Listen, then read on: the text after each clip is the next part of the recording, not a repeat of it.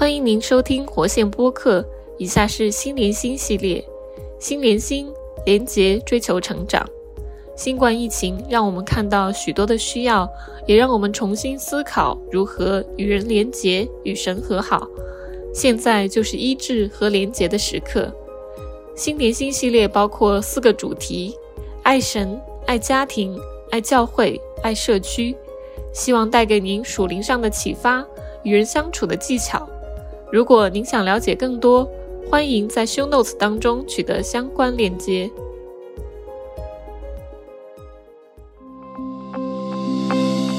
二零二三活线深刻我心创意经文演绎比赛由活线联属伙伴机构举办。亲爱的弟兄姊妹，你是否经历过许多困难和挑战，同时也经历了上帝丰富的恩典？火线创意经文演绎比赛可以给我们机会，让我们用创意的方式分享从神而来的鼓励、安慰和教导。透过默想、背诵神的话语，我们可以与他心连心，也帮助社区一同在爱中成长。比赛有两个组别可供选择：视觉艺术组和表演艺术组。欢迎所有基督徒弟兄姊妹参加。比赛没有年龄和地区限制，只限小组参与，每人限参加一组。欢迎您邀请家人、朋友、同事或教会的弟兄姊妹共同组队参加。比赛将有五个奖项，包括最受欢迎奖、最佳演绎奖、最佳创意奖、最鼓舞人心奖和全方位杰出大奖。比赛共分为三个阶段。四月十八日到七月底递交作品，作品一旦在脸书发表，就可以开始点赞投票。八月由专家评委评奖，在活线二十周年庆上颁发奖项。想知道更多关于比赛细节及报名参加，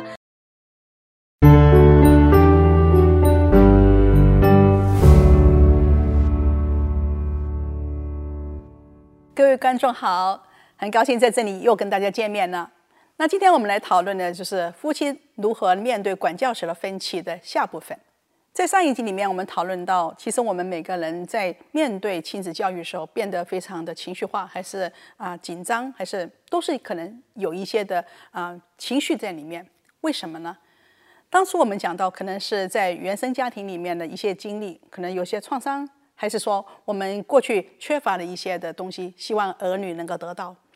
在我们心急的时候，我们会害怕他们得不到的时候，可能很容易变得非常紧张，也不容易的放弃。不单只是我们这个原生家庭的一些经历，也可能是原生家庭里面的一些家庭的文化对我们有很大的影响。那我们在家里的规矩，这些成长的一些的啊习习惯，也会对我们造成很大的影响。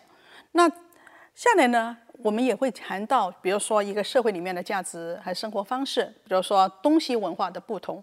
那我们对于啊跟别人的相处啊，要听不听别人讲话啊，啊这几代的关系要怎么做啊，这些都有很大的分歧。当每个人都想把最好的给下一代的时候，这个时候我们不容易放弃啊。如果触碰到我们很重要的一些价值观的时候，我们也会变得可能很想控制，不是那么容易的放手。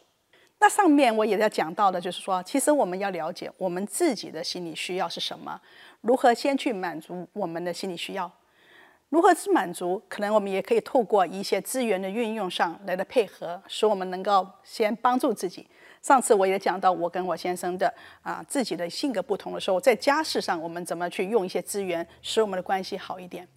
那除了这个关系好一点，是因为我们用了一些方法的时候，可能你心情比较轻松以外，你也觉得对方看重你的想法，对你有尊重，所以你不会恶意相啊像，也不会造成这么多的权力斗争。在家里的时候，我们怎么去讲也是比较容易。我们理解自己的心理需要，也理解我们家里的心理需要，在这个过程当中容易配合。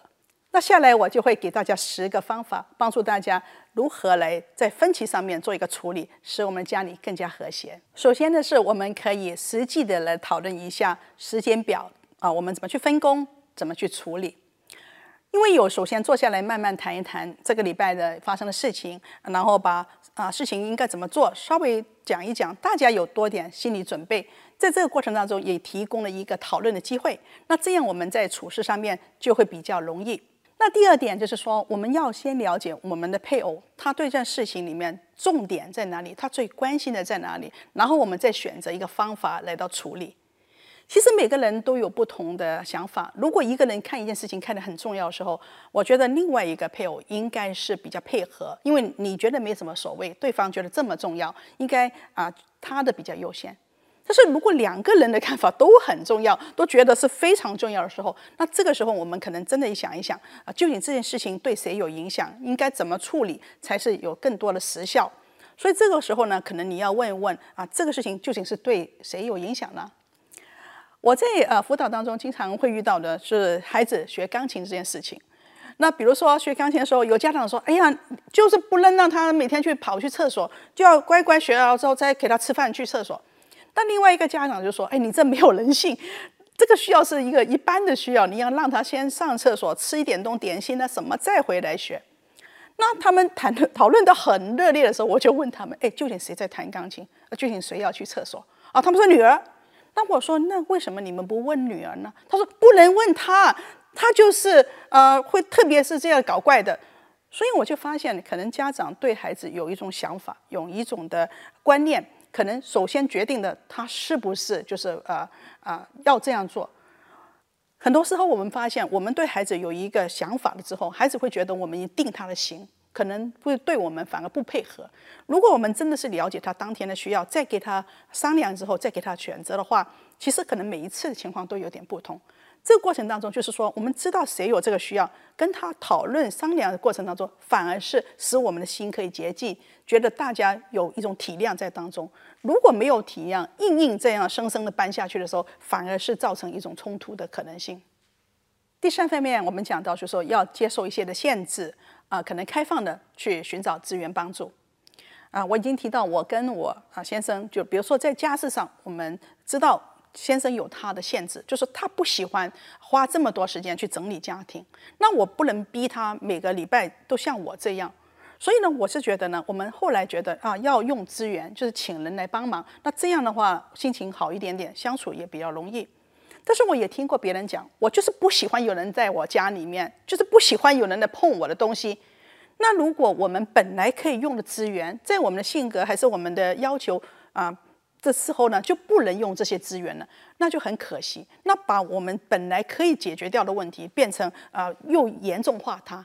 所以，如果我们有一种开放的心，愿意接受更用更多的资源，还是更愿意用不同的方法来解决的时候，事情会变得容易很多。那第四点，我们是说，我们需要在沟通的时候选择一些比较啊友好的一些的词汇来沟通。另外呢，首先要处理呢那个情绪。再来处理事情。我们讲到，因为这些事情都有很多情绪的啊，很根深蒂固的一些事情在里面。如果触碰到他的时候，可能就会有情绪的反应。如果一个人在生气的时候，不要先讲怎么处理事情，先把那个情绪安抚下来啊，拍拍对方的肩膀啊，告诉他我听明白你的啊讲法。其实你对这样事情有这样想法，还是有这个心情，先了解了对方的心情，让对方知道你真的顾念他。可能平静之后，我们再来谈，还是说现在我们不如先停一下啊？一个小时之后我们再来谈。在一个温和的情况之下，情绪比较平稳呢，被接纳的时候再去谈事情比较顺。如果对方有很大的情绪的嗯痛苦的时候，首先要处理，首先要去安慰，那下来事情就顺了。第五是说，夫妻在讨论事情的时候，不要把孩子卷到这个事情上面，让他们来做判官，还是来帮你处理一些婚姻大事。这些的事情跟刚才不同，因为刚才弹钢琴是讲到这个孩子本身的需要，所以你要问孩子。我们这边是讲到一些很大的计划，还是一些很不同的生活方式时候，大家有不同的概念，可能我们会争吵。那这个时候，您可能要关起门来，两个夫妻慢慢商量，然后情绪平静后，再来把你们的结论告诉孩子，还是再问孩子他本身的需要在哪里，再做一些微调就可以了。我们知道呢，在啊加州，如果你在啊夫妻在孩子摔东西啊、打骂啊，在孩子面前，这个构成呢是一种情绪的约待，反而是呢对孩子长远有一个不好的影响。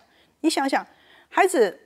没有办法学到看到你怎么去处理问题啊，把它调和起来，他反而看到是你怎么去跟人争吵。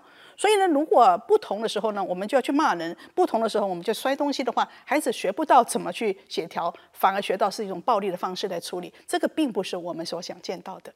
第六是说，我们来尊重每个人有不同的休息的方式啊，给他一个时间可以处理自己的情绪，还是安顿自己的事情，然后再来做事情。我经常听到一些的家长说：“你看这个孩子就是。”咪咪摸摸，一天都做不了什么事情，功课也也也怎么教的不好，所以很急。我们发现越急的家长就会配上一个越慢的小孩，他们之前就会很大的冲突。所以这个时候呢，反而是说你要了解这个孩子的他的一种的特性，做提供一个休息的空间、处理的空间，再让他来做。有时候我们会遇到一个内向的孩子，他真的需要一个时间来做一些个人的事情。可能你觉得是啊，没什么重要，就是咪咪摸摸。但是当他咪咪摸摸完了之后，他有精力，他可以去跟别人社交，可以去做一些事情，反而做得好。那比如说一个孩子，他是非常外向的，你先要他做完这些，再去跟别人玩，对他讲来讲就很惨。反而是你放一点时间去让他跟别人玩啊，做事情，他充满精力回来之后，你再引导他把事情做好。有好的情绪之下，可能做事情有效率，做得更快。所以这个过程当中，你是需要了解你的孩子跟你的不同，提供一个比较特别的方式，让他可以按照自己方式来做一个休息，做个调养，在做事情时候也会顺一点点。第七是我们互相的来到啊，帮助家长成为一个团队。我们要维护啊家长的这个教导的权威，来帮助我们这个关系的建立。虽然有时候我们不同意我们的配偶的教导方式，但是我们应该啊跟他私下来讨论，然后呢啊再来跟孩子讲啊，不要在你的孩子面前数落你的家人，还是数落他们啊的家族。这样呢，孩子学会哦，如果我跟别人意见不同，我就可以攻击别人。那这个。啊，不是你想要的，而且呢，如果我们啊不支持我们的这个配偶，会使他心凉，觉得好像没有人爱他，没有人支持他，反而不会跟你合作，很容易构成这种的权力斗争。如果你真的不同意的话，你可以把他拉在旁边，说我们父母先商量一下，商量完之后再来处理，还是告诉他啊，爸爸妈妈其实很爱你的啊，所以虽然我们有不同的看法，但是我们可以找一个方式来处理。所以呢，给家长呢啊，互相之间给一个下台阶是重要的。第八，事先跟长辈沟通一下要怎么去带孩子，然后呢有一个界限，有一个方法，先商量好。如果你是需要长辈帮你看孩子的时候，你要尊重长辈跟你的看法，其实就是不一样。但是你还是可以跟他沟通一项比较重要、你觉得很重要的事情。如果你有一两样重要事情要别人配合，比较容易配合。但是你每一样都要想去操控的时候，没有人可以做的这种帮忙。然后呢，长辈去帮助我们的时候，他需要有休息的时间，不能每一天就随时要他帮助。我们对长辈要有这种啊爱惜跟尊重，那让他知道什么时候他可以帮，什么时候他不帮啊，让他有一个休息的时间。其实有时候我们很怕讨论这种东西，怕得罪长辈。但是你如果没有首先讨论好，反而有事情之后再互相怪责，还是给他脸色看的时候，我们的关系其实很难的。反而是先讨论好。如果你觉得这个长辈真的没办法去处理一些很重要、你觉得很重要的价值，可能你会考虑会不会不让长辈来为你带孩子。所以这个过程当中讨论好再去做，这个关系反而长远是保持更好的。第九。我们来调息一下我们的期望，我们相信神会介入，我们放下一些我们控制不了的事情。其实呢，我们啊在商讨的时候，有时候你会发现有些家人真的很强势，还是说他的想法真的是很固执。我们面对这样的家人，有时候也没办法，对不对？这个时候呢，我们要相信，我们的祷告可以去到神的面前。如果你这个事情是上帝觉得是应该的，还是可以帮助的，上帝很多时候会用奇妙的方法帮助你解决。在我的成长的过程当中，我真的面对一些啊非常固执的家人，所以我会用祷告，因为唠叨他们可能会伤害关系，还是说你把你自己的想法强硬就是放在别人身上，那这个时候你会发现有很大的啊就是跟你对抗。反而是透过祷告，上帝有时候会透过什么呢？透过别人来帮忙，还是透过啊发梦来解决？那神就会帮助我们把一些我们觉得没办法解决的事情，反而很用他奇妙的方法来到为我们解决。那另外第十点就是说，啊，这个过程当中，其实我们也可以想象使用专业的辅导。辅导不是上帝，他不能解决你所有问题。这是专业人士，是一个很好的第三者，有专业的训练，他可以帮助大家用客比较客观的方式来到学一些技巧，来到处理一些我们觉得很难的、很不能处理的分歧，这些都可以帮助我们。所以我希望大家愿意用更多的方法来到建立自己的家庭，在分歧上面有一个缓解的机会。其实我们有很多方法可以解决我们之间的这个的分歧，也可以化解很多的冲突。只要我们开放，愿意用更多的方法来到去面对的时候，事情会变得更加容易。刚才我们已经提到十项方法，你可以去试一下。那下来呢，可能我们会从几方面啊挑出来，你先入手。其实我们最重要是要知道你的配偶还是你自己，什么是最重要。然后知道这些重要之后，我们再来处理怎么处理。另外呢，就是说我们在沟通的时候，真的要用一些比较温和、比较有智慧的言语啊，来到先处理我们的情绪，然后再处理那件事情。其实心情好了，处理事情就容易。那另外就是说，我们真的要维护互相之间的这个做父母的尊严，帮助。对方，我们成为一个团队。如果任何事情真的处理不了，我们刚才也讲了，神会帮助我们。我们用祷告求主来介入，而且呢，专业人士也会成为我们的帮助。那今天我们所讲的，都希望对大家有好处。那祝福你们有一个和谐的家庭。谢谢您收听活线播客。如果您喜欢我们的节目，可以在 Apple Podcast、Google Podcast、Spotify、Castbox 等平台订阅，也可搜索活线 YouTube 观看我们的教育视频。您可以在节目下方链接中找到相关资讯。欢迎您和家人朋友分享我们的播客。再次谢谢您收听我们的节目。